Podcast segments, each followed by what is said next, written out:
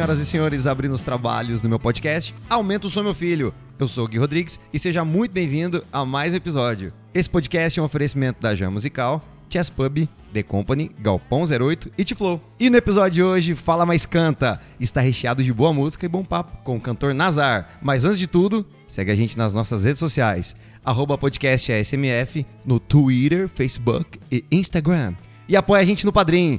Com a sua ajuda, no valor de um cafezinho por mês, você pode ser madrinha ou padrinho desse podcast. É muito simples e fácil de apoiar o ASMF. É só acessar padrim.com.br barra podcast ASMF. Natural de Tanabi, interior de São Paulo, e conhecido por ter uma voz marcante, de assinatura própria, que faz a mistura dos elementos clássicos com a música popular, o nosso convidado de hoje completou 25 anos de carreira e ele está aqui para falar da verdadeira música sertaneja raiz e contar um pouquinho da sua vida. Eu tô falando de quem? Dele, senhoras e senhores, o cantor Nazar. Seja muito bem-vindo ao meu podcast. Ô, querido Gui Rodrigues, o prazer é meu estar aqui contigo hoje, participando desse podcast fantástico. Aumento o som, meu filho. Aumento o som, meu filho, Nazar. Que honra ter você aqui, viu? Ah, o prazer é tudo meu. Obrigado pelo convite. Tô feliz mesmo, de coração, poder dividir esse momento aqui com você, falar um pouco de mim, é, poder um pouco falar da história, né? Como você citou aí, Tanabi. Voltei no tempo agora. Voltou no tempo um pouquinho, né?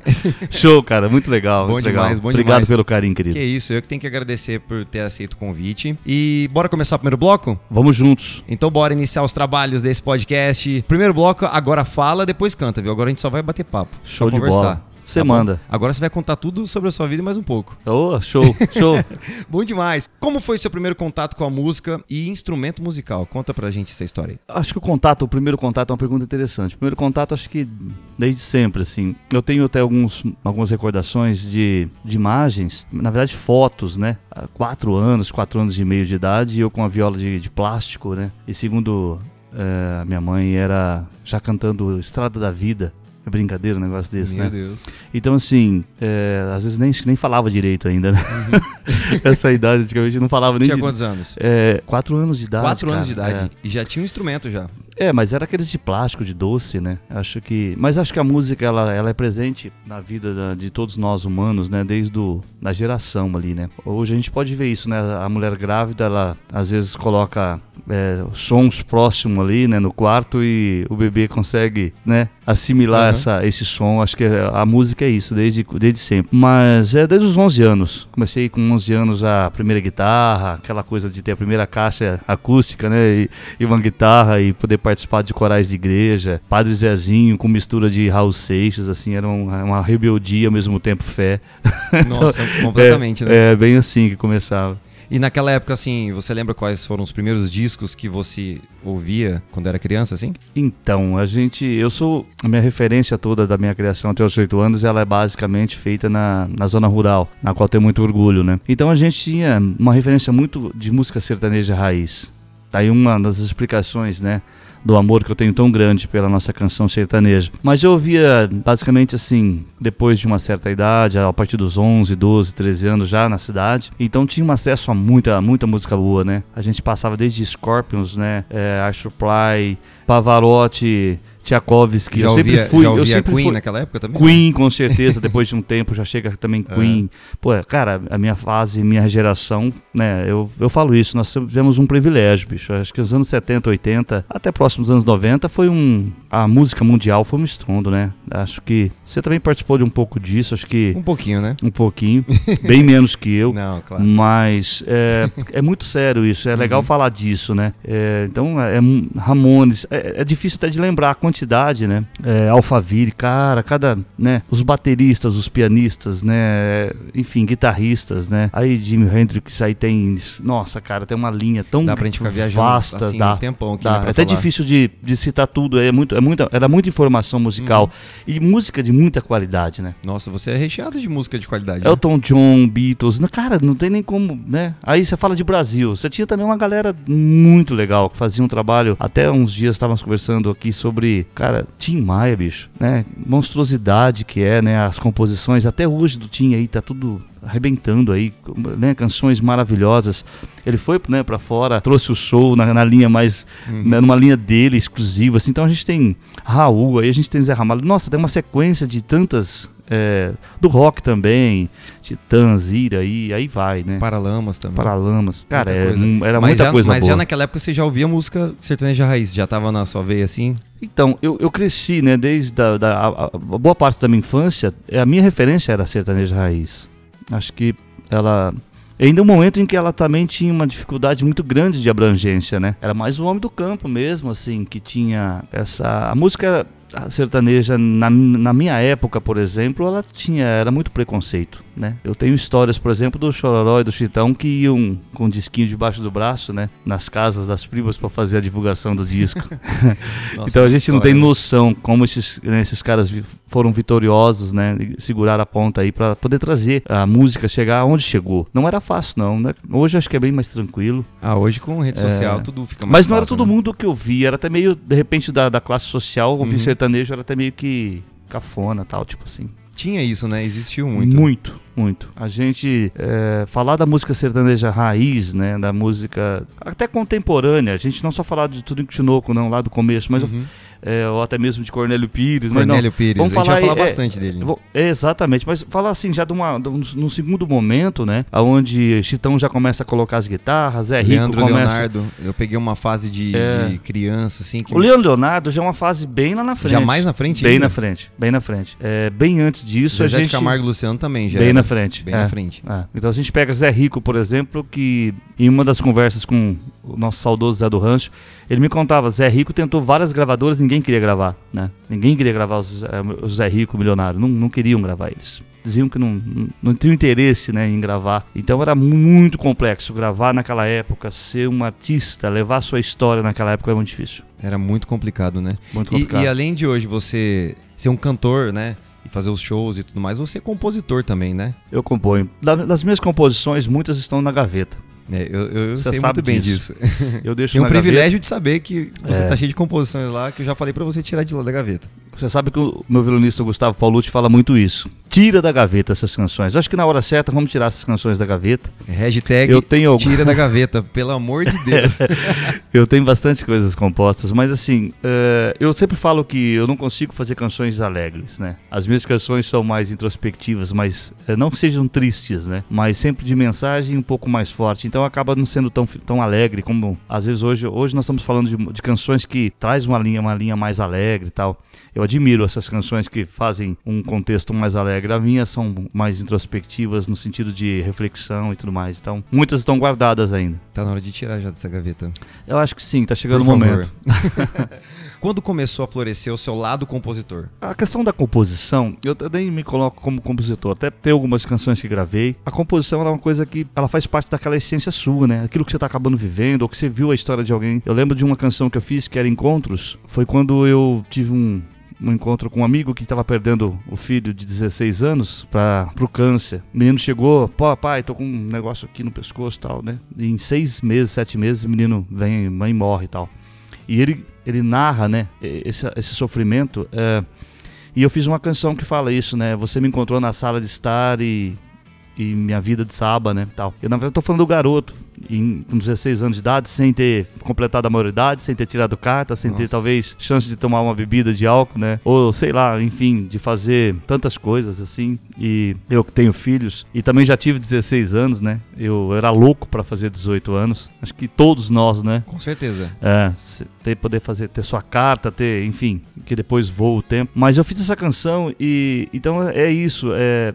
Às vezes, muita gente faz uma canção, não quer dizer que a gente está falando somente da gente, mas sim daquilo que você enxergou, daquilo que você viu, da forma que você viu. E, e aí eu acabo escrevendo, mas nem sempre gravando. Tá aí uma, como você disse, tá- tirar da gaveta. Tira da gaveta. Quem sabe nasce a vai agora, ficar aqui o podcast inteiro pro começo do ano, né? Novas composições aí. E como você falou, você se inspirou numa história, né? E, e- mas eu ia te A perguntar gente assim, acaba se inspirando. Claro, e como funciona o processo de composição pra você? Pra mim é difícil. Compor é uma coisa Uhum. bem, bem, assim, bem completa, é, complexa. Pra ser completa, ela é complexa. Eu é mo- tem um momento certo, a- a- às vezes tem horas que eu sento, pego a caneta. Como um dia você chegou em casa, Uhum. você teve a oportunidade de ver, eu tinha oito canções feitas na mesma noite. E eu devo ter hoje mais ou menos umas quase próximas de 70, 80 canções. E tem dias que não, não vem nada e, e não, não sai nada. E é Mas bem você tem isso. alguma coisa que você busca inspiração? Em assim, você fala. Tem alguma técnica? Não. Não, simplesmente você senta Quando surge, é, a hora que dá- tem aquele desejo. Você vê, às vezes você vê uma situação e você fica com aquilo na mente dois, três dias, aí tem que pe- pegar a caneta e passar e tal. E teve uma fase que eu tinha uma facilidade maior, eu não sei, parece que a gente vai criando paradigmas de vida. Aí você vai ficando meio, meio retardado, assim, no sentido de bloqueios, né? Aí misturas fé de religião com necessidades, né? Verdades e dúvidas. Nós somos isso, né? A gente é muito, a gente vai vivendo, vai, vai envelhecendo e, e vai vendo que aquilo que você acreditava até uns anos atrás, hoje você vê que talvez é um pouco diferente. Aquilo que você não acreditava, você passa a entender que talvez é fato. E a composição para mim tem tudo isso. É, eu, eu me considero mais intérprete do que compositor, assim. Eu vejo que tem tantas canções tão, tão lindas, maravilhosas que ficaram às vezes lá para trás no esquecimento e que não pode. Eu acho que então como intérprete eu tenho esse sentimento de Uhum. trazer talvez canções que foram que são feitas, né, com tanto com tanta com tanta obra de Hoje, arte hoje assim, né? parece, hoje parece que as músicas ela tem, elas nascem e parece que tem um prazo de validade às vezes, né? Porque a gente consome elas no hoje, momento. hoje eu vejo muito isso. Uhum. Elas parece que já ficou até meio que padrão isso. Claro que a gente tem aquela coisa de nostalgia por, por tudo que a gente viveu e tudo mais, as músicas, e falar que hoje, hoje são novos tempos, né? É. Sim, Então, acho que tudo, tudo, evo- tudo evolui, Uhum. é natural. E, e- mas hoje eu vejo isso mesmo, que meio que. Não falando não, de todos os segmentos, elas têm meio que um prazo mesmo. Talvez é, por essa velocidade que estamos vivendo, né? muita informação e cada hora tem Ah. que lançar um hit diferente, alguma coisa. Eu sou da época que o seu Zé fazia o lanchinho dele e levava 45 minutos.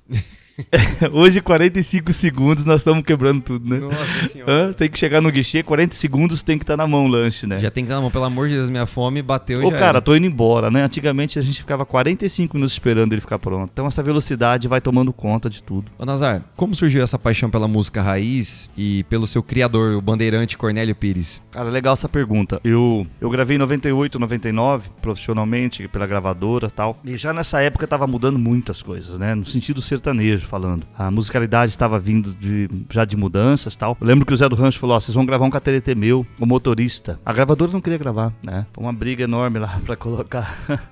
A canção do seu do saudoso Zé do Rancho. Então, assim, depois desse disco eu fiquei mais alguns anos e depois eu dei um tempo. Eu fiquei muito frustrado com tudo que eu tava enxergando, né? É, eu via que a obra tava se perdendo pro business mesmo, né? Muito, muito, muito envolvimento de valores e aí já começava esse movimento de mudança, né? Do sentimento aí de, de fazer as canções e tudo mais. A coisa já começava a ser mais rápida, tinha que ser outros estilos. É natural, evolução. Aí eu fiquei um pouco frustrado, dei um tempo, parei, só fiquei compondo e não subi mais nos palcos, fiquei quase uns 4, 5, 5 para 6 anos parado nessa questão de palco profissionalmente. E quando eu voltei, eu queria fazer isso, sabe? Fazer canções que eu tinha, assim, desejo de cantar, de interpretar. Foi aí que nascia a ideia da música sertaneja, o show Raizeiros. É, primeiro eu fiz o show Miscigenação, onde eu trouxe um espetáculo com 21 estilos musicais, basicamente 21 música, mas que mudavam vários estilos. Tinha mais de 10, 15 estilos musicais, de samba a clássico, a erudito, a, a rock, a sertanejo. A gente fez uma samba e aí nasceu depois na sequência o E, e é impressionante, porque, como eu até falei no começo do podcast,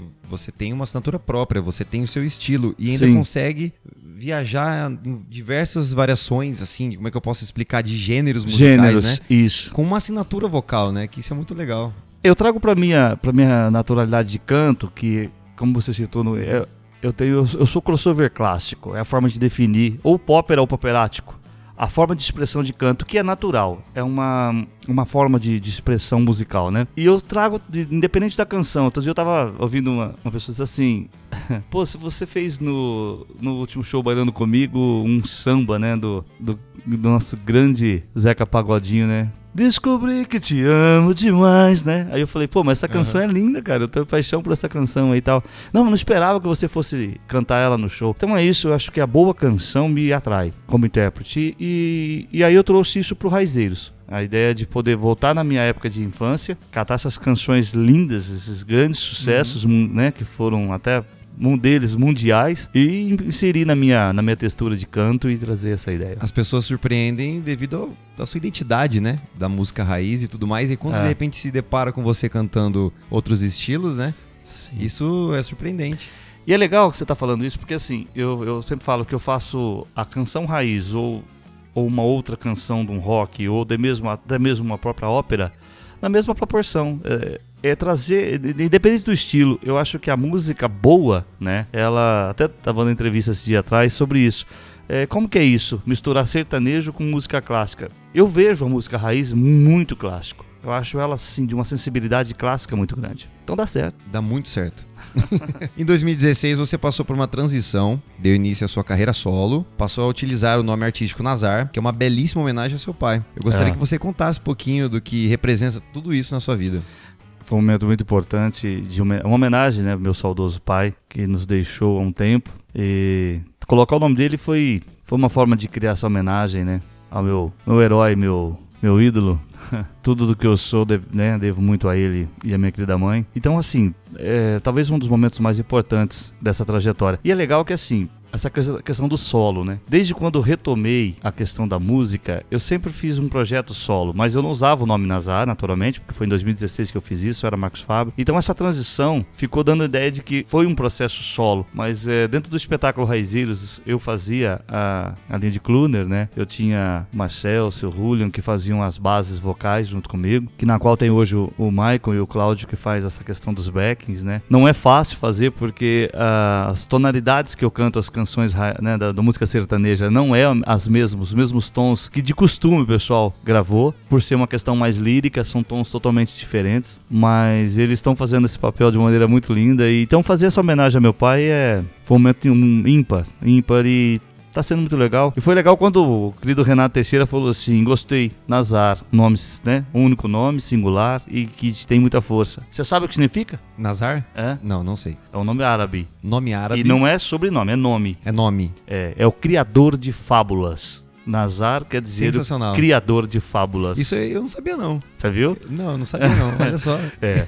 Nazar é criador de fábulas. Então é um acho um nome muito forte e por uhum. ser meu pai era José Nazar Fabre. E é com S. Dá o som de Z, né? É como Nazar que tem a ideia de Z, mas é com S. Nazar. Nazar. Eu vejo que você sempre se apresenta na cidade de Tietê é, se relaciona bem com o público de lá? Tá sempre por lá? É legal você falar dessa, desse fato. Quando eu criei o projeto Raizeiros, o espetáculo Raizeiros, né? A minha intenção era voltar no início de tudo. E não tinha como voltar no início e contar a história da música sertaneja raiz sem falar dele. Cornélio Pires, que é um bandeirante, é o criador da nossa, né? Da nossa música. É o cara que fez a primeira canção. E naturalmente, pesquisando sobre a, a história dele, ele é de Tietê. Então, quando eu fui apresentar o show Raizeiros para eles, né? Foi, foi muito legal. O prefeito da época lá, nosso querido também, o Wilson, que era o secretário de Cultura, eles amaram a ideia, até porque falava do, do Tietense, né, Cornélio Pires. E o público me abraçou com muito carinho por falar, né, desse, desse ídolo deles, né, desse nome tão importante do nosso Brasil, até pouco difundido, né. É o Cornélio Pires é da época de Monteiro Lobato, os dois, ele defendendo o homem do campo e o Cornélio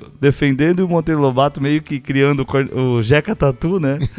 então era, era era muito legal a uhum. questão da literatura na época. Então eu sou o primeiro show, né? no Brasil a falar de Cornélio Pires, a falar dessa história. Isso já faz mais de seis anos, basicamente. O Raizeiros é o primeiro show do Brasil que canta e conta história da música raiz. É o primeiro. É o primeiro show que nasce no Brasil com essa, com essa proposta. Inclusive, uma coisa interessante: é, quando nasce o show Raizeiros, não existia a ideia de nascer shows dessa forma com esses nomes, assim, né? Lá fora nós tínhamos os, as turnês com nomes, mas aqui não era comum. Depois desse, desse trabalho, é legal comentar que aí nós temos depois o Cabaré, nós temos o, o Bem Sertanejo, nós temos clássicos, vários outros projetos que nascem com o nome retratando a canção sertaneja. São os espetáculos, né? Os espetáculos. Então, assim, é, talvez um dos primeiros, a ponto que eu nasci com esse projeto no teatro. Depois que ele foi para as praças, e aí eu fui para fazer a Tietê, né? Tietê eu todo ano tô lá, recebi, é, no segundo ano eu recebi o decreto de cidadão ilustre, que coisa linda. É muito legal. Merecido. Agora posso comprar em Tietê, não, merecido, não preciso merecido. pagar. Não, não precisa pagar. Mas merecido, de verdade. Não, eu fico feliz demais, assim, para mim foi muito importante isso. Eu lembro que a gente fez um, um, um dos shows com Sérgio Reis e Ana Teixeira, acompanhando a gente lá, e tinha uma média de 18 mil pessoas na Nossa praça, é algo astronômico. É fantástico. Como diria um amigo meu, tava coaiado de gente. é bem isso. E é legal, né? Você falar de música raiz, sertaneja, e ver a família toda lá, sabe? É muito legal. Aquela. É, cara, é, nunca se esquece esses momentos, assim, fica na mente da gente. E todo ano que eu tô lá é um carinho muito grande Esse ano eu voltei, todo ano. De... Inclusive tem um fato muito curioso, você tem um disco, o primeiro disco de Cornélio Pires, de ferro e vinil. Eu já decorei Pô, tudo isso, viu? Legal, né? Eu já decorei tudo isso. Você leva nos shows, tem É. até, nossa senhora, tem até um case especial Tem. pro disco. É. Tem um camarim pro disco, tá? Bem tem um isso. camarim pra ele com, nossa senhora, toalhas brancas. Eu às vezes não tenho camarim, ele tem. O disco o tem. disco tem. Meu Deus.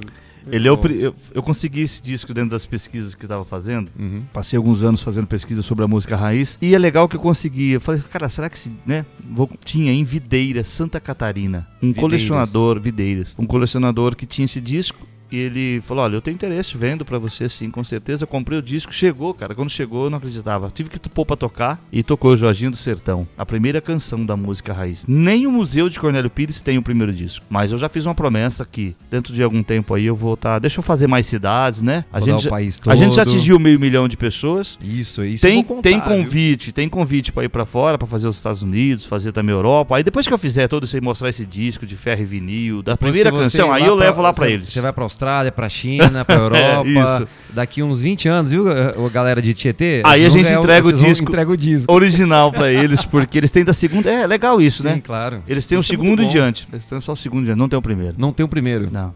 Olha só. Existe. A informação que eu tenho parece que tem dois discos desses só. Inclusive parece que é- já apareceu na Rede Globo 1. E eu tenho esse também, que é original, feito pela Columbia. Muito legal. E quais são os grandes clássicos que o espetáculo Raizeiros leva em seu repertório? Pô, legal, você falou de repertório. A gente tem, eu tenho, na verdade, vários repertórios, né? Durante esses anos foram mais de oito repertórios. É muito difícil escolher, tipo assim, fazer uma listinha, não, são essas aqui. É, É difícil, Você né? falou, você sabe, você É. como um grande músico, um grande cantor, Muito você obrigado, sabe viu? que não é sério, montar um repertório é complexo, né? Eu fiz o quê? Eu dividi em, em fases, em blocos o show. Então o show Raizeiros ele é dividido em blocos. E esses blocos vão mudando com o tempo. Aí a gente foi fazendo algumas, porque são muitas canções, né, Gui? É muitas canções, é muitos sucessos, né? Daria pra fazer acho que uns um show de raizeiros, por exemplo, todo dia de 10 horas, né? Durante uns 20 anos. De tantas canções boas que nós temos. Mas tem algumas que sempre estão dentro do bloco do show, que é homenagem a Tião, a Romaria, por exemplo, Estrada da Vida. Romaria, você, você tem até uma imagem, né? Eu recebi uma a imagem de Nossa Senhora Aparecida é, de um casal que eu tenho muito amor, que é o Jorge e a Tatiana. E eles me mandaram, eles me levaram essa imagem em um show que eu fiz em São Paulo, no Teatro Safra. É, ela confeccionou manualmente, ela mesma levou meses. É fazendo. única, né? Porque ela fez Ela é única, especialmente, inclusive ela tem todo um acabamento de. É linda, é linda Nossa Senhora. Uma imagem é muito linda. E ela levou em São Paulo, eles são de Novo Horizonte, levaram para São Paulo num show que eu fiz, e é na qual recebi nesse dia a presença do, do Renato Teixeira e do filho dele, do João, né? Do João Teixeira. E a gente fez um grande show lá e eu recebi ela, e desde então ela viaja para todos os cantos comigo e sempre tá no palco. Então tem algumas canções que elas marcaram o show Raizeiros e não tem como. Se eu não faço, o público já começa, né? Pulou aquela parte ali, o povo começa a pedir, né? Então tem algumas canções. Menino da Porteira, é, Boate Azul. Bote azul. Eu é, adoro essa música. Amargurado, boa, né? Boa. Fio, de, Ah, ca- é fio de cabelo Fio também? de cabelo, é tantas canções, é tantas canções. Muita coisa. Nós temos uma musicalidade muito rica, né? Acho que o Brasil tem artistas de, de muito calibre, é muito legal poder interpretar. Para mim é um desafio, né? E uma responsabilidade muito grande de interpretar tantas maravilhas, né, Gui? Mas é isso. São esses clássicos aí que eu te citei que sempre estão no show Raizeiros. Muito bom. Grande parte das músicas sertanejas de raiz enfatizam o, o contato com a natureza. Hoje o sertanejo universitário ressalta outros tópicos, né? Fala mais do cotidiano, enfim, distanciando-se do que era feito antigamente. Você acha que o sertanejo universitário é de fato o sertanejo? É uma polêmica isso, né? É uma- pergunta é- polêmica aqui, né? É polêmica, mas não, você fez uma. Pô, cara, que legal isso que você. Você tá o cara, bicho. Tá vendo só? Eu tô Você estudando, tá, viu? Você tá estudando, você tá. Isso é fantástico. Você tá falando aí de uma coisa muito séria. Claro que é, é um caminho completamente um pouco espinhoso, Então, assim, né? na verdade, quando o Cornélio Pires dá início a tudo e pega os seus violeiros, né? Porque a viola, na verdade, nem brasileira, ela é portuguesa. Ela vem com os jesuítas pra cá tal. Então, ele até fala, tem uma história né, que o homem do campo cata a viola que né, foi deixada lá e, e afina do jeito dele, né? E sai tocando, né? Por dons, né? Eu acredito nos dons. Então, é, isso que você tá falando é muito legal, porque Qual foi a intenção de Cornélio Pires? Isso que muita gente não entende, essa, essa mudança é natural. Isso que, você disse agora é uma coisa muito legal, é antropologia pura isso. Porque assim, Cornélio Pires defendia o homem do campo. Muita gente não sabe, muitos brasileiros, né? Não sabem que o homem do campo não tinha direito à escola. Não é que não tinha escola, ele não tinha direito à escola. Nem o homem do campo, nem o filho, nem a esposa. O homem do campo não tinha direito a voto. E muita gente não sabe disso. Cornélio Pires, jornalista, escritor, compositor, cantor, um, um gênio da época, junto com outro gênio, Monteiro Lobato, mais conhecido na literatura brasileira por vários motivos, degladiavam essa história o Cornélio defendia o homem do campo por ver essa, essa questão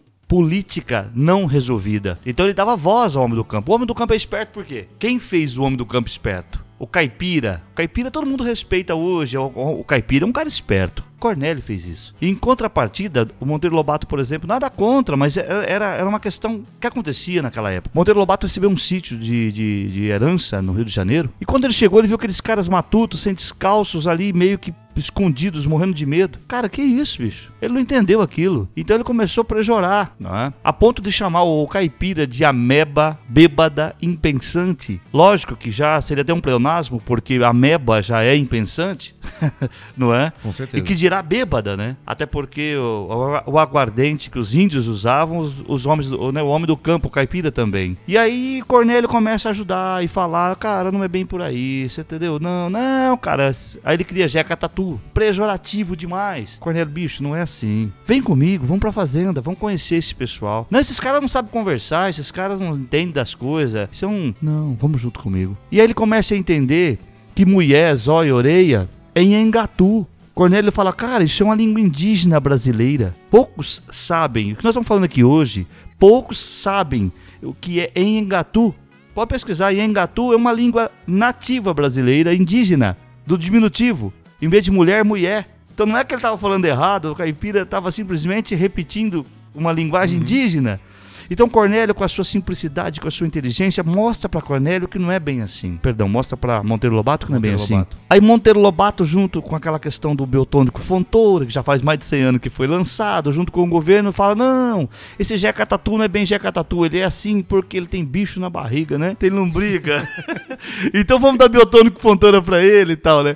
Aí acho que Cornélio oh, ficava Deus. vendo aquilo e falava: meu Deus, cara, é esperto, né? Dá a impressão que falando assim, eu sou contra conceitos e até mesmo mesmo um certo racismo do Monteiro Lobato. Não é nada disso, Gui. É que simplesmente existe uma realidade aí. O que, que o Cornélio queria fazer? Dar voz a um homem que não tinha voz, que não tinha direito a voto, não tinha direito à escola, não tinha direito a nada. E isso incomodava não é? A ponto que na literatura você conhece, eh, todo mundo conhece Monteiro, não conhece Cornélio Pires. E foi isso que eu fui fazer, né? Então hoje eu tenho prazer em falar desses brasileiros que são magníficos, cada um na sua esfera, mas por exemplo, tem algumas do Cornélio que é fantástico. Posso te contar aqui, não? Claro, claro, por favor. O Cornélio tem uma, tem alguma, tudo isso que eu tô te falando tá nos sim, livros. Sim. É, eles degladiavam, não como a gente hoje é, vê às vezes acontecer essas coisas esdrúxulas, onde pessoas gritam e esperneiam por nada é, sem um conceito intelectual. Nessa época eles degladiavam nos livros. Isso está registrado nos livros. Era assim que eles discutiam, é, literalmente falando, de maneira intelectual.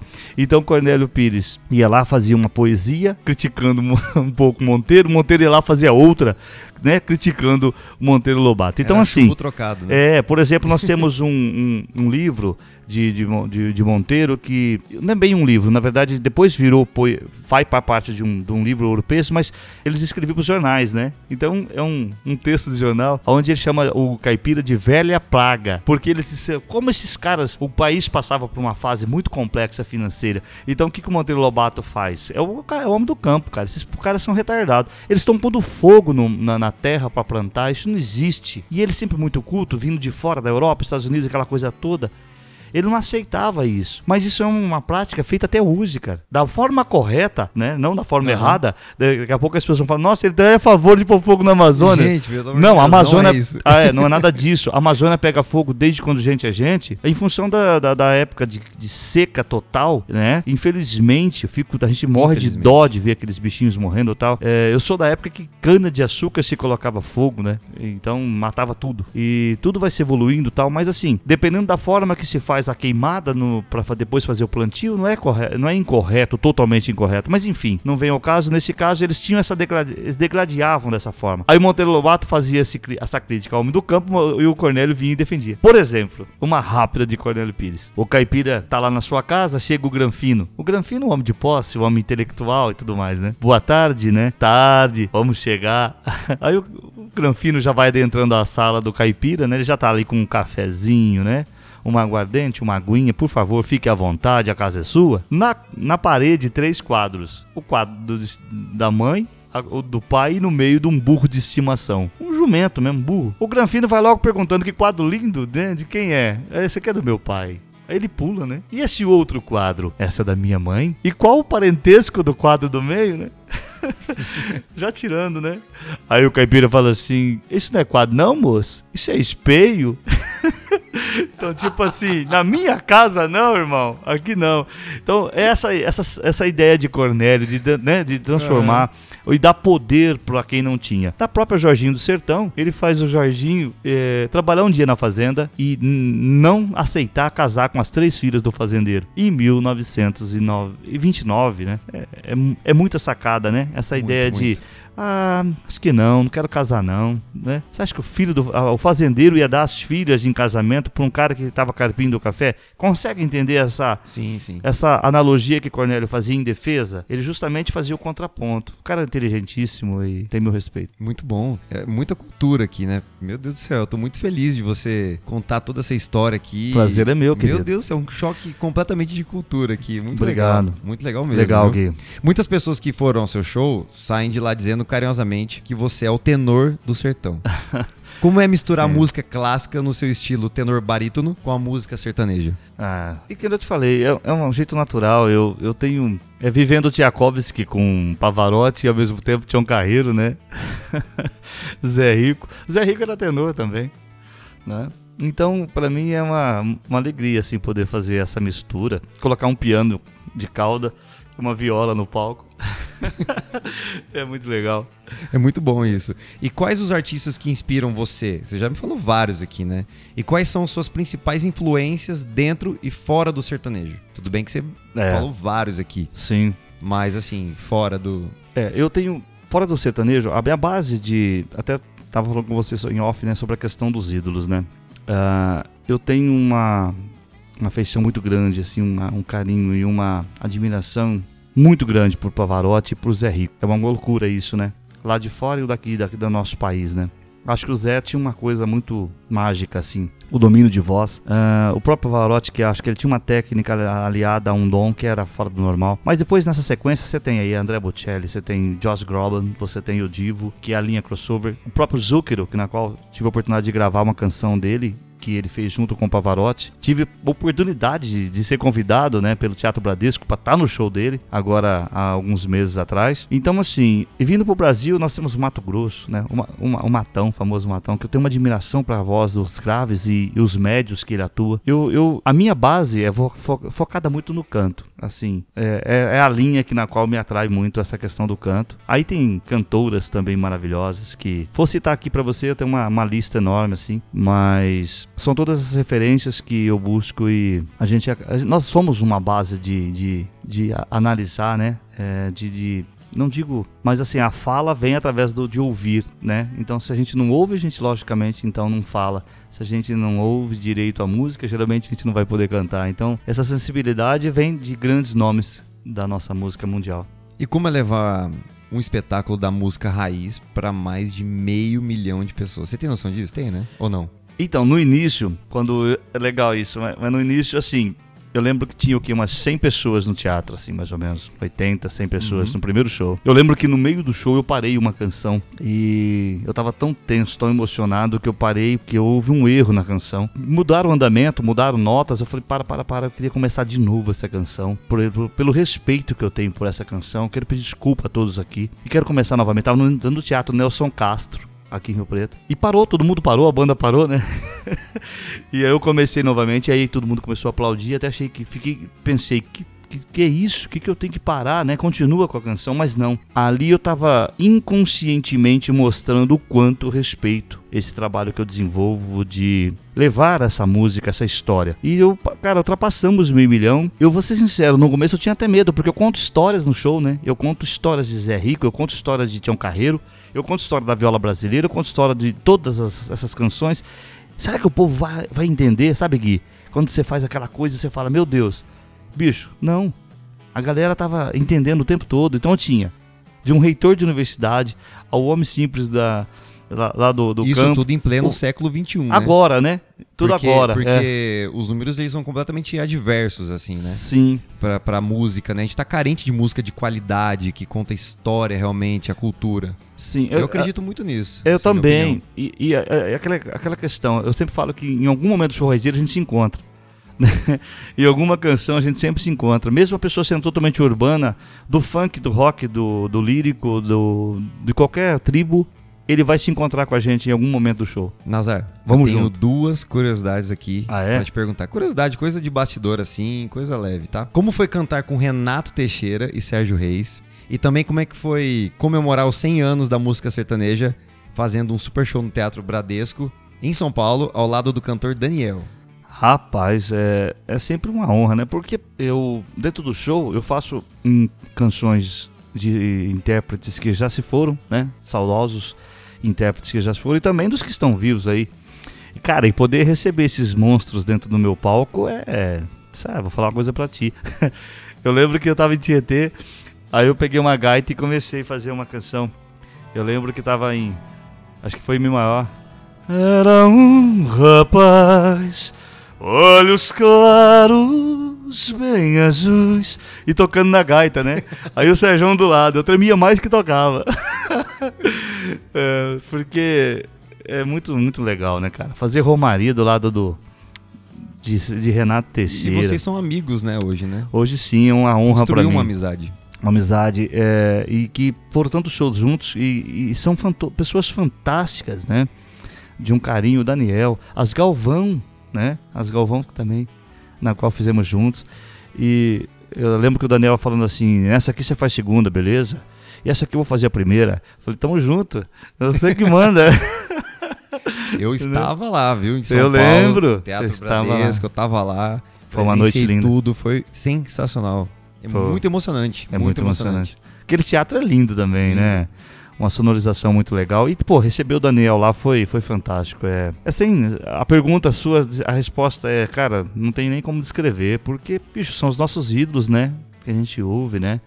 É, Daniel com as canções, né? Hoje cedo eu cheguei tarde e te encontro acordada. Eu falei, cara, cantando junto. bom demais, bom Aí demais. você canta olhando pra ele, pô, não acredito que eu tô aqui, né? Com, com esse cara. E é legal porque a gente sabe da história, né? A, a- a luta que o Daniel fez, né? depois perdendo o João Paulo, que pra mim é uma das segundas mais lindas que nós temos na, na música sertaneja, cara. Foi uma João muito grande Paulo, pro país. né? Muito grande, muito grande. Então, assim, passa um filme, né? Nas nossas mentes. Você completou neste ano de 2019 25 anos de carreira dedicados à música. Quais foram as maiores dificuldades que você encontrou? Rapaz, tudo que você imaginar, bicho. A música é difícil demais. Difícil, É, você sabe do que eu tô falando. com certeza.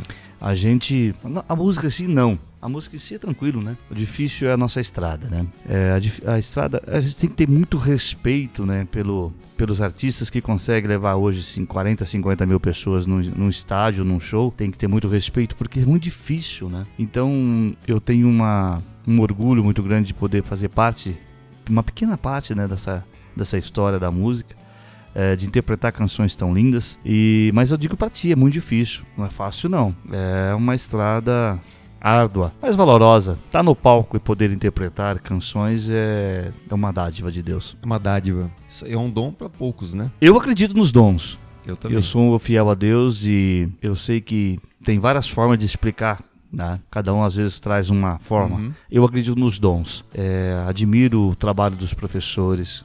Sou professor também. Então, assim, eu acho que o professor ele vem para qualificar, mas os dons é, são divinos. Você se mostra muito consciente da seriedade que implica a elaboração de uma obra. Como foi produzir oito discos e dois DVDs? Eu sei de uma curiosidade, alguns dos discos foram produzidos dentro de casa. Conta um pouquinho pra gente essa história, Nazar. É, eu é um trabalho assim de foram obras feitas com muito amor. Chegou um certo momento, eu gravei em São Paulo, tive gravadora, né, que na época fazia conosco, tal, tal. E depois fiz em outros estúdios, uhum. conheci alguns grandes estúdios do Brasil. Cara, nos últimos eu tenho feito no meu próprio estúdio, simplesinho, pequeno, humilde, né? Mas eu senti muita dificuldade no entendimento da, do meu estilo de canto. É uma coisa que faz não falo sobre isso, mas é, sempre encontrei um pouco de dificuldade nessa questão de rotulação, de definição. Tenho minha personalidade e achei que tava na hora de eu fazer minha produção musical e, pô, encontrar músicos da forma que na, na qual aceitaram estar do lado desse doido aqui. Um deles é o Maestro Esdras, né? Eu tenho uma honra muito grande. Paulucci, é, o Michael, o Cláudio, o Vini. São pessoas que me abraçaram nessa causa, sabe? Dessa, desse estilo musical. Cara, fomos para dentro do estúdio, fizemos aí vários trabalhos vários discos e vários, dei dois DVDs completos, totalmente é, ao vivo e que na qual eu tenho muito, muito assim, muita honra. Tempos Lembranças, que já é a transição com o seu projeto Nazar, cantando o espetáculo. Com músicas próprias, inclusive algumas composições do Alex Ayuso aqui de Rio Preto, mandar um beijão lá pro Alex meu poeta, putz, escreve pra caramba. e algumas minhas e algumas é, regravações no Tempos e Lembranças e no Raizeiros, e no que foi em 2018. 2018. É. Que eu também tava lá. Com eu certeza. todos. Inclusive, meu primeiro Cê show, eu tenho ingresso até hoje, viu? Você tem? Eu tenho. Foi dia 9 de setembro de 2016, quando Caraca. eu conheci. Eu já sabia da sua história, Sim. com a música raiz, os seus shows e Sim. tudo mais, né? Amigos próximos já conheciam você, né? Sim. E eu tive a oportunidade do primeiro show no Teatro Paulo Moura. Pô, que Tava legal. sentado lá na frente, eu tenho ingresso até hoje, viu? Aquele carnezinho que vem, o que legal, cara. Não sabia que você tinha ingresso. Até pô. hoje, até hoje eu tenho. Que honra, pô. Foi, foi um show que eu fiz que eu trouxe Sérgio Reis e Ana Teixeira aqui pra Rio Isso Preto. mesmo. Caraca, que, moral, que legal, show, eu já dei cara. de cara com toda essa galera. Meu Deus do céu. Pô, show. E a masterização e a mixagem tá muito profissional. Eu queria saber, assim, como é que foi o processo de gravação, porque tá muito gostoso de ouvir.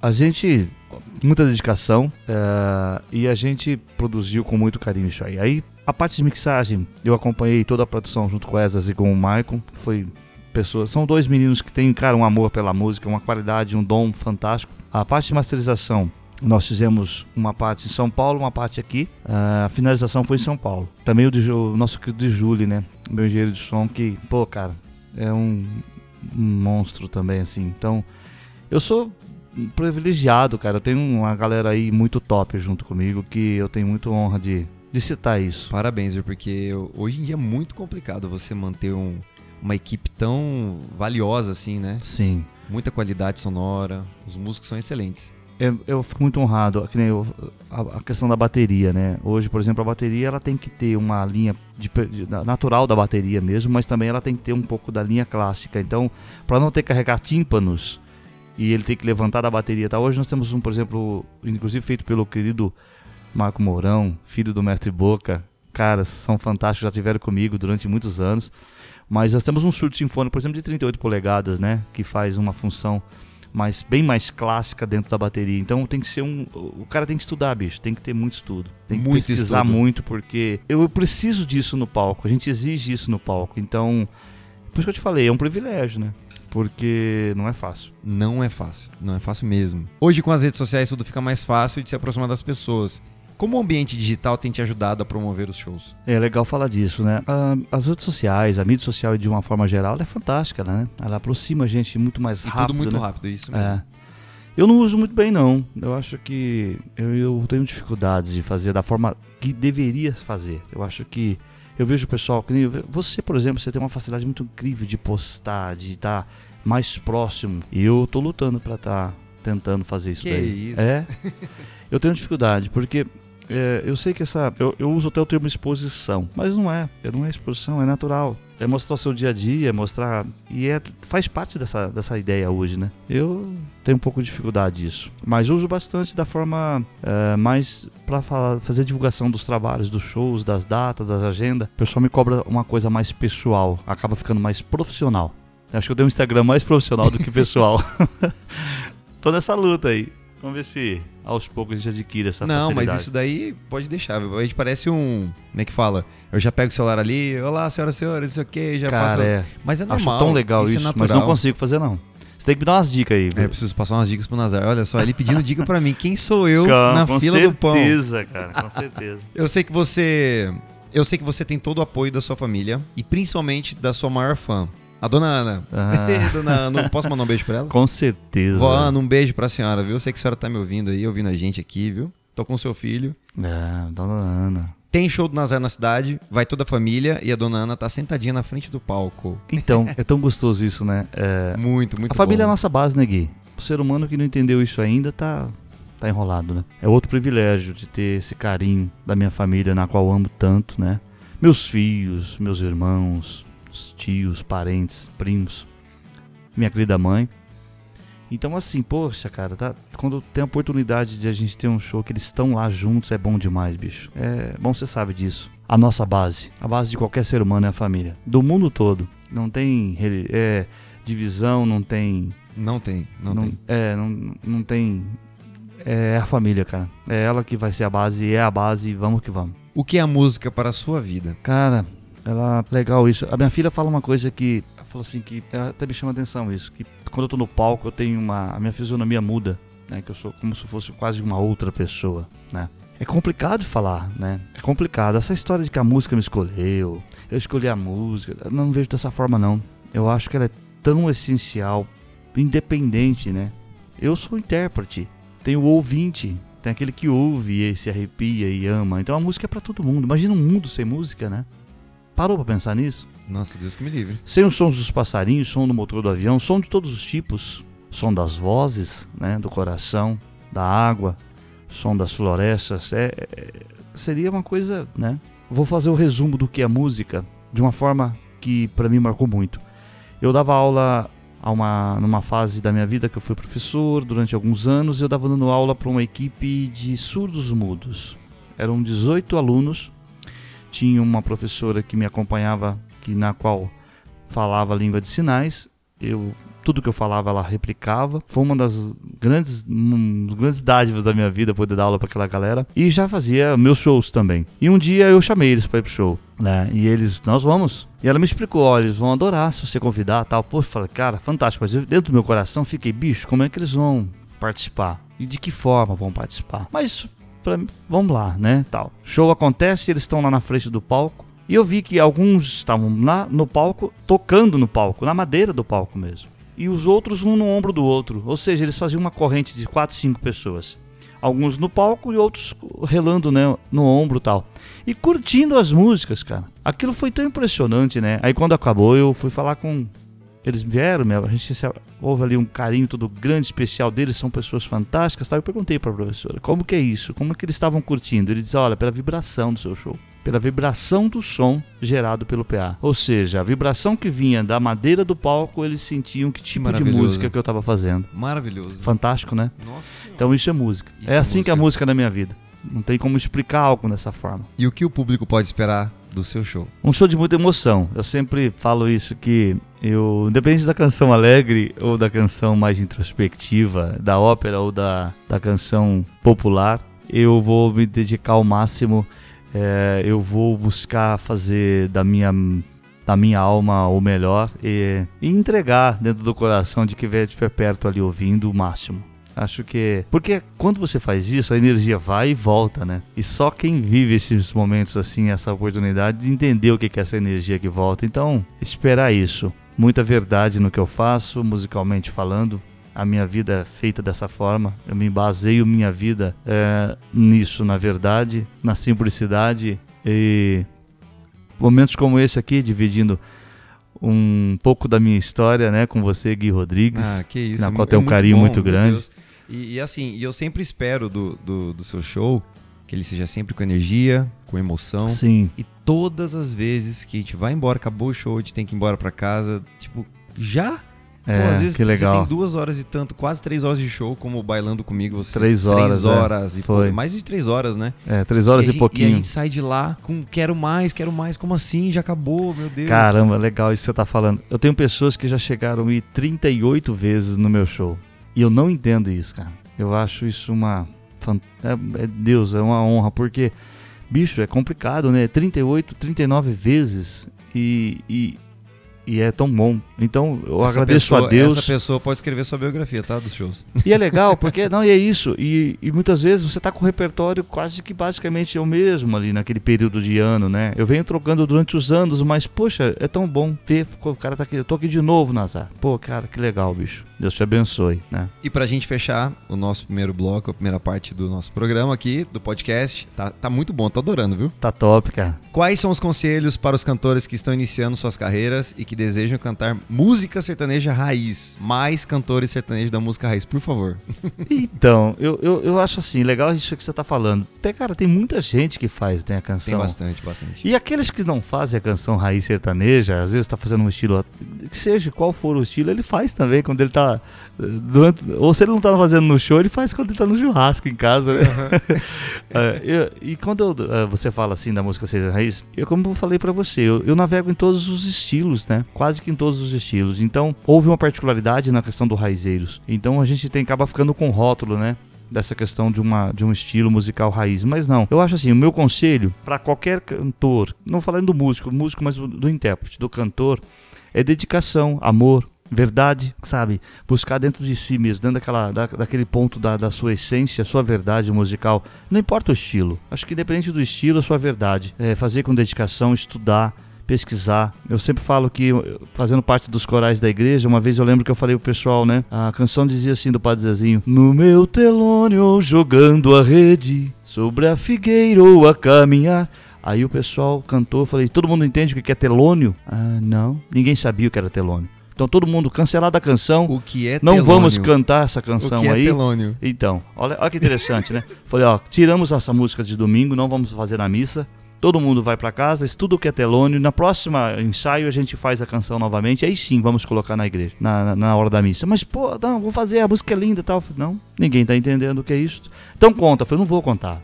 Todo mundo foi pra casa, pesquisou, aí veio.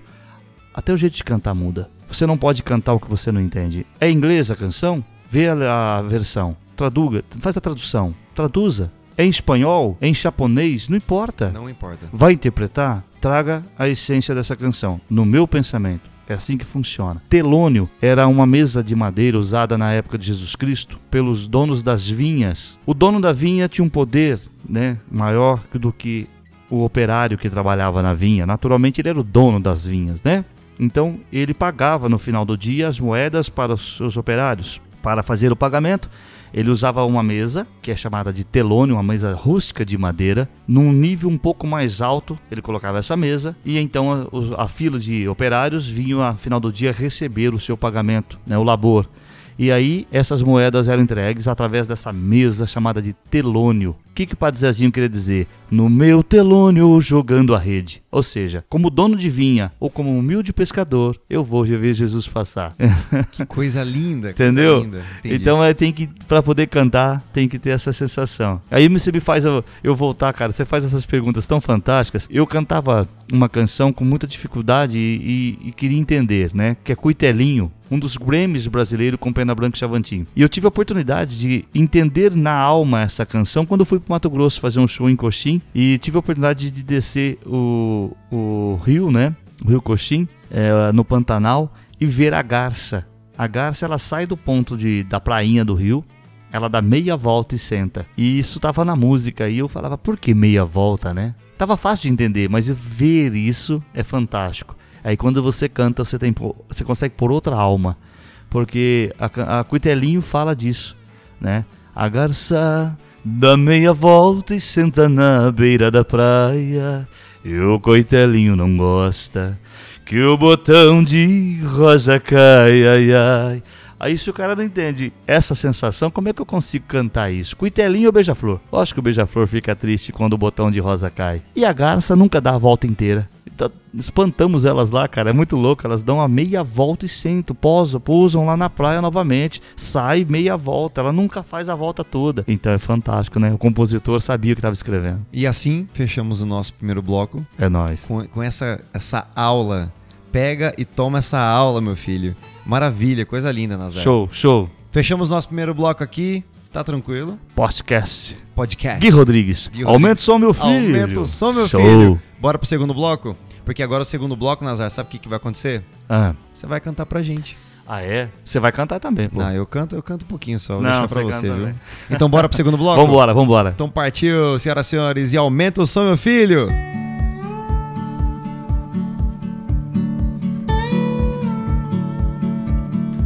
Começando o nosso segundo bloco, Fala Mais Canta, é, é o momento que eu mais adoro agora, porque Show de bola. agora a gente para de falar Ah, e você canta pra gente, Nazar. é um prazer, pô. O que, que você vai cantar pra gente, Nazar? Fazer uma canção que eu faço a abertura do DVD com essa canção. Ela é a, a canção mais premiada da música sertaneja. Primeira canção é, a receber um prêmio de tal importância. E tá no disco, tá no DVD. Poeira. Vai levantando poeira, poeira vermelha. Poeira, poeira do meu sertão. Vai levantando poeira, poeira vermelha.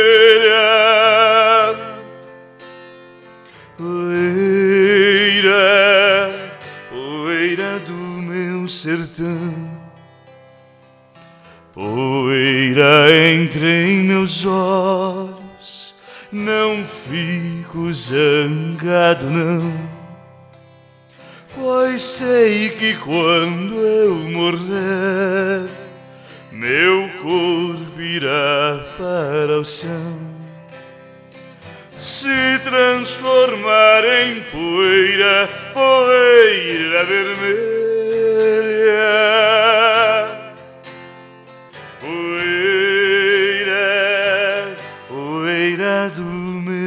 Sertão, vai levantando poeira, poeira vermelha.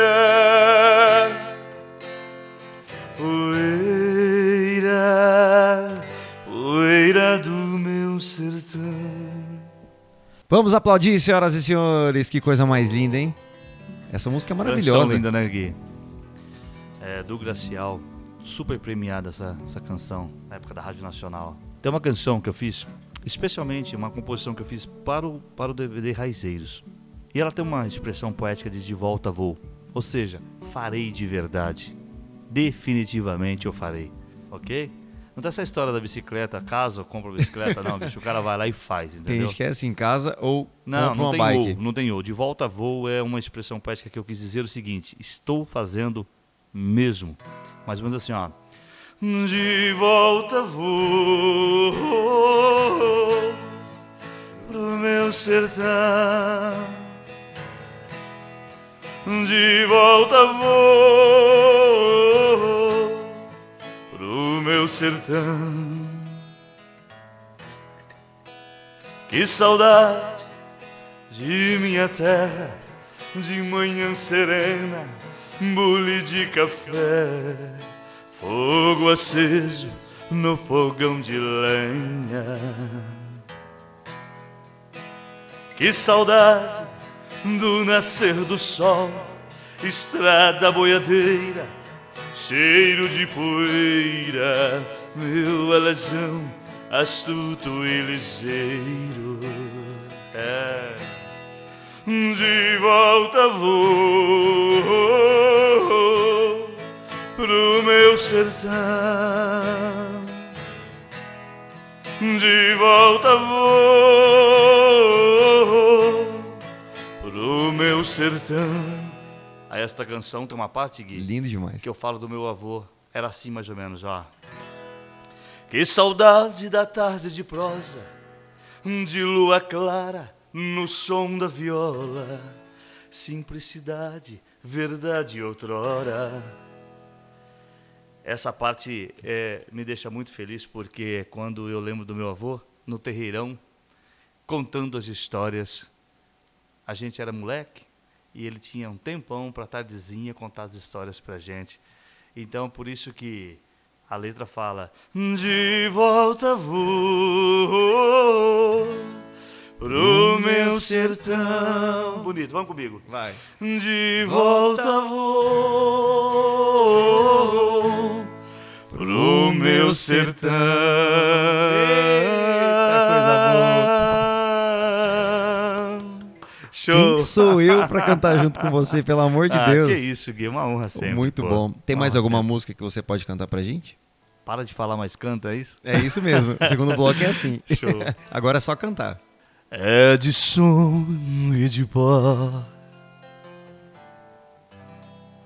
O destino de um só. Feito eu perdido em pensamentos Sobre o meu cavalo.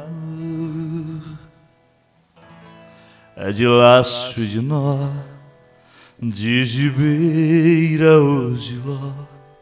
Desta vida comprida a sol. Sou caipira, pirapora nossa, Senhora de Aparecida. Ilumina-me na escuro e fundo trem da minha vida. Você vem comigo? Bora, bora. Sou Caipira, pirapora nossa, Senhora de Aparecida. Me ilumina-me na escuro e fundo do trem da na minha vida.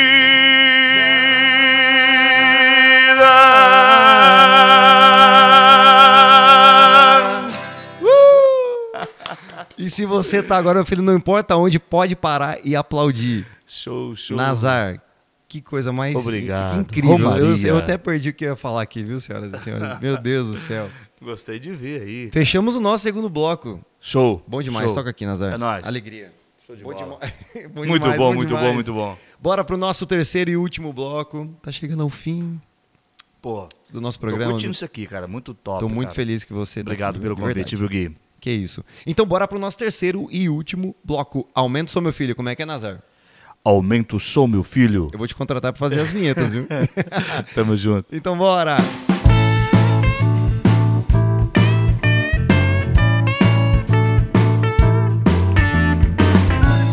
Começando o nosso terceiro e último bloco. Tá chegando ao fim. Que coisa. Passou o tempo tão rápido. Passou cara. muito Tô rápido. curtindo pra caramba isso. Eu Obrigado também. pelo convite, Gui. Que isso, cara. Um Pelo beijo no de seu Deus. coração. Tamo junto, viu? Sempre. Calma que não- ainda não é as considerações finais, tá? Que eu Ah. tenho ainda que... Você acha que eu quero ver você cantando Pelo amor de Deus, não, vamos comigo, cantar pô. junto. É, junto? Certeza. Terceiro e último bloco é a última música. Pode ser? Fechado. Eu já até Você pensei numa música aqui que eu vou cantar pra gente aqui junto. Legal, Bora. legal. E aumenta o som aí, meu Pega filho. o violão então aqui, velho. Então vai, bora. Já peguei, tá aqui comigo. É isso aí. Vamos cantar. Vamos sim. Aumenta o som, meu filho. Gui Rodrigues.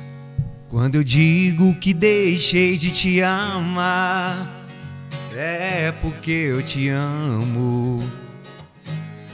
Quando eu digo que não quero mais você, é porque eu te quero. Eu tenho medo de te dar meu coração e confessar que eu estou em suas mãos.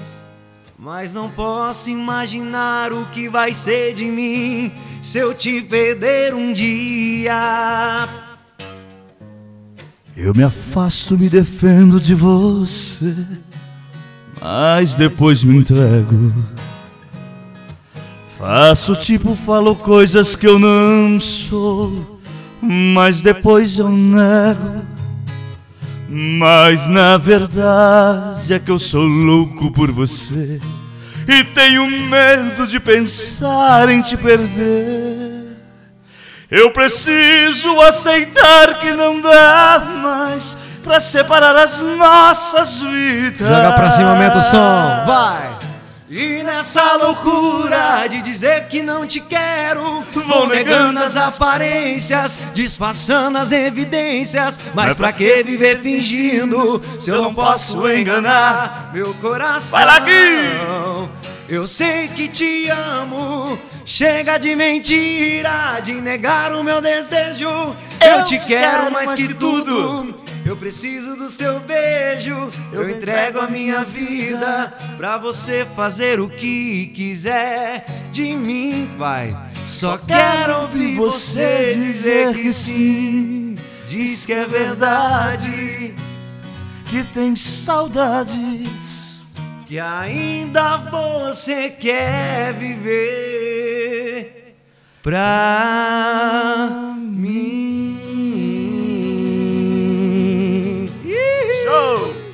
Bom demais! Senhoras e senhores, Gui Rodrigues, prazer estar contigo aqui, querido. Que delícia, que delícia. Essa canção é um dos marcos da, da carreira do Chitão, né? Que coisa linda. É um clássico e um ainda mais ter você aqui, pô, pelo amor de Deus. Que é isso, querido. Nazar, muito, muito obrigado, de coração mesmo, pela sua presença aqui no meu podcast e para falar de música, para falar do que eu amo também, que é música, e você com toda essa bagagem, essa cultura e com todo esse carinho que você tem por mim também. Fiquei muito feliz que você aceitou o convite e Cara, participar desse podcast, viu? total, tenho admiração pelo seu trabalho. Deus abençoe sempre, tá? É, muita saúde pra ti. Que você possa sempre estar nos palcos da vida junto comigo aí, a gente trabalhando, lidando com a música, né? Obrigado pelo convite. De coração, cara, muito show. Tô acompanhando todos os seus podcasts aí, cara, tá show, tá legal. Ah, Pô, fazer só, parte ouvinte disso pra mim é uma alegria, cara. Que isso, sério moral. mesmo. Muito obrigado mesmo, viu? Deus te abençoe Nazar. sempre, viu? Deixa aí suas redes sociais, onde as pessoas podem te encontrar, o seu site, quiser conhecer um pouquinho mais dos seus trabalhos, do espetáculo raizeiro, do seu projeto solo com o Nazar. Pô, legal. É, bom, todos os é, Insta, Face, né? Nazar Oficial. Lembrando que Nazar é, tem a, a sonorização de Z, mas é S, né? Então Nazar Oficial tem YouTube, tem Insta, tem Face, é tudo só Nazar Oficial. É só colocar ali arroba Nazar Oficial no Instagram, Facebook, YouTube Já me encontra. e o site. E o site também, nazar.com.br. Bom demais. Eu que agradeço, querido. Valeu, Sucesso, Nazar. Um beijo. Obrigadão, viu? Tamo junto. E muito obrigado a você, ouvinte do meu podcast ASMF, por ter acompanhado a mais um episódio. Um grande abraço e até o próximo Aumenta o Som Meu Filho! Tamo junto. Aumenta o Valeu. som, meu filho. Gui Rodrigues. Obrigado, querido. Um beijo.